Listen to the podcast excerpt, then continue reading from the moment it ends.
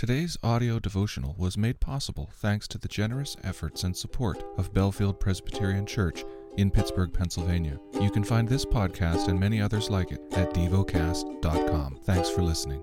Heidelberg Catechism. Question 124 What does the third petition mean? Your will be done on earth as it is in heaven means Help us and all people to reject our own wills and to obey your will without any back talk. Your will alone is good. Help us one and all to carry out the work we are called to as willingly and faithfully as the angels in heaven. The lesson is from the book of 1 Thessalonians. Chapter 2 For you yourselves know, brothers, that our coming to you was not in vain. But though we had already suffered and been shamefully treated at Philippi, as you know, we had boldness in our God to declare to you the gospel of God in the midst of much conflict.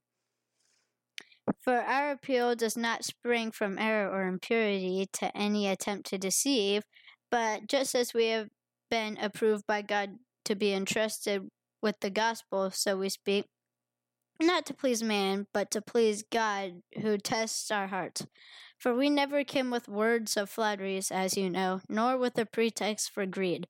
God is witness. Nor did we seek glory from people, whether from you or from others, though we could have made demands as apostles of Christ. But we were gentle among you, like a nursing mother taking care of her own children. So, being affectionately desirous of you, we were ready to share with you not only the gospel of God, but also our own selves, because you had become very dear to us. For you remember, brothers, our labor and toil. We worked night and day that we might not be a burden to any of you, while we proclaim to you the gospel of God.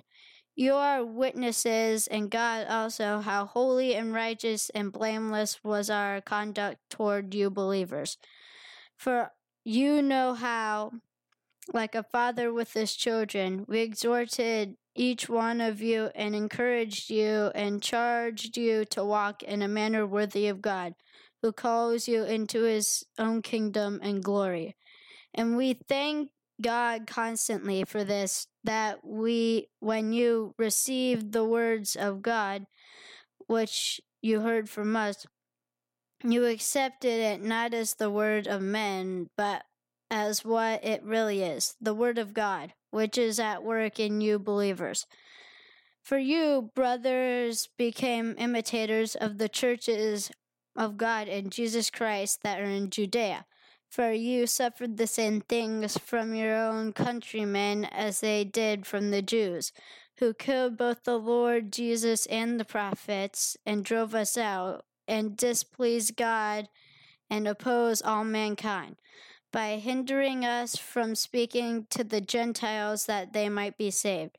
So, as always, to fill up the measure of their sins, but wrath has come upon them at last. But since we were torn away from you, brothers, for a short time in person, not in heart, we endeavored the more eagerly and with great desire to see you face to face, because we wanted to come to you. I, Paul, again and again, but Satan hindered us. For what is our hope or joy or crown of boasting before our Lord Jesus at his coming? Is it not you? for you are our glory and joy. Meditate and dwell on what you're paying attention to in God's Word. How has it connected with your heart or mind?